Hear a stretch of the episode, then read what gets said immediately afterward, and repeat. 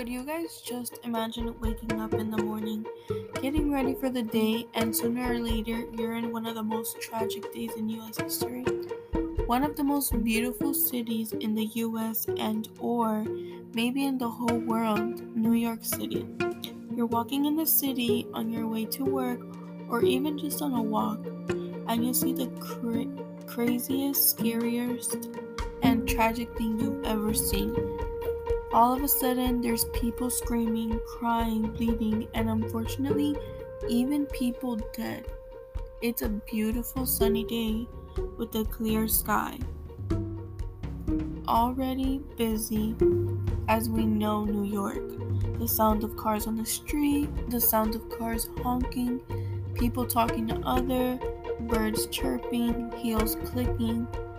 Then the next thing you know, the sky isn't as clear as we first saw in the morning anymore. The next thing you know, the sky isn't clear as we said. You suddenly hear the sound of an airplane getting closer and closer. Then all of a sudden, you look up and what was a clear sky suddenly turns into a dark sky. The horrors of people screaming.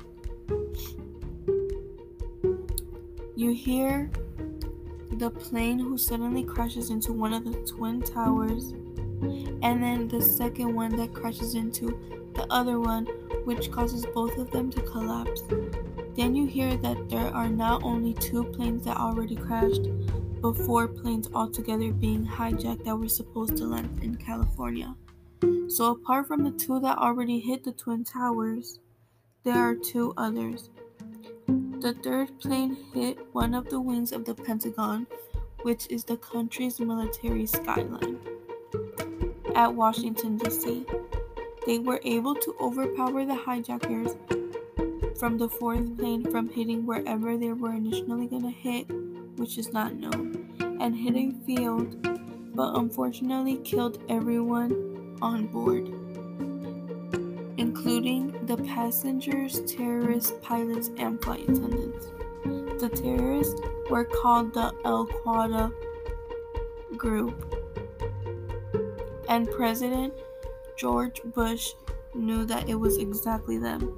The group was organized by Osama bin Laden, which is the leader. Unfortunately, many people lost their lives on September eleventh. From the passengers of the airplane, pilots, flight attendants, terrorists, police officers, and firefighters. three thousand people died that day, which we know the nineteen hijackers and over two hundred people who were on the plane alone. It is so unfortunate that so many people had to lose their lives over problems that the country had in such manner. This is such a sad topic, but it is something we should learn from and not go back to, to never be in situations like those ever again in U S history, and prevent them as much as we should and can. It's not only a lesson for the United States, but for other countries in the world as well. It's crazy how your day could go from being a really good day to being one of the worst days of your life and in U S history. I'm sure us as people of the United States would not want to go back to that as well. And we would just learn from here, from that situation that we were in.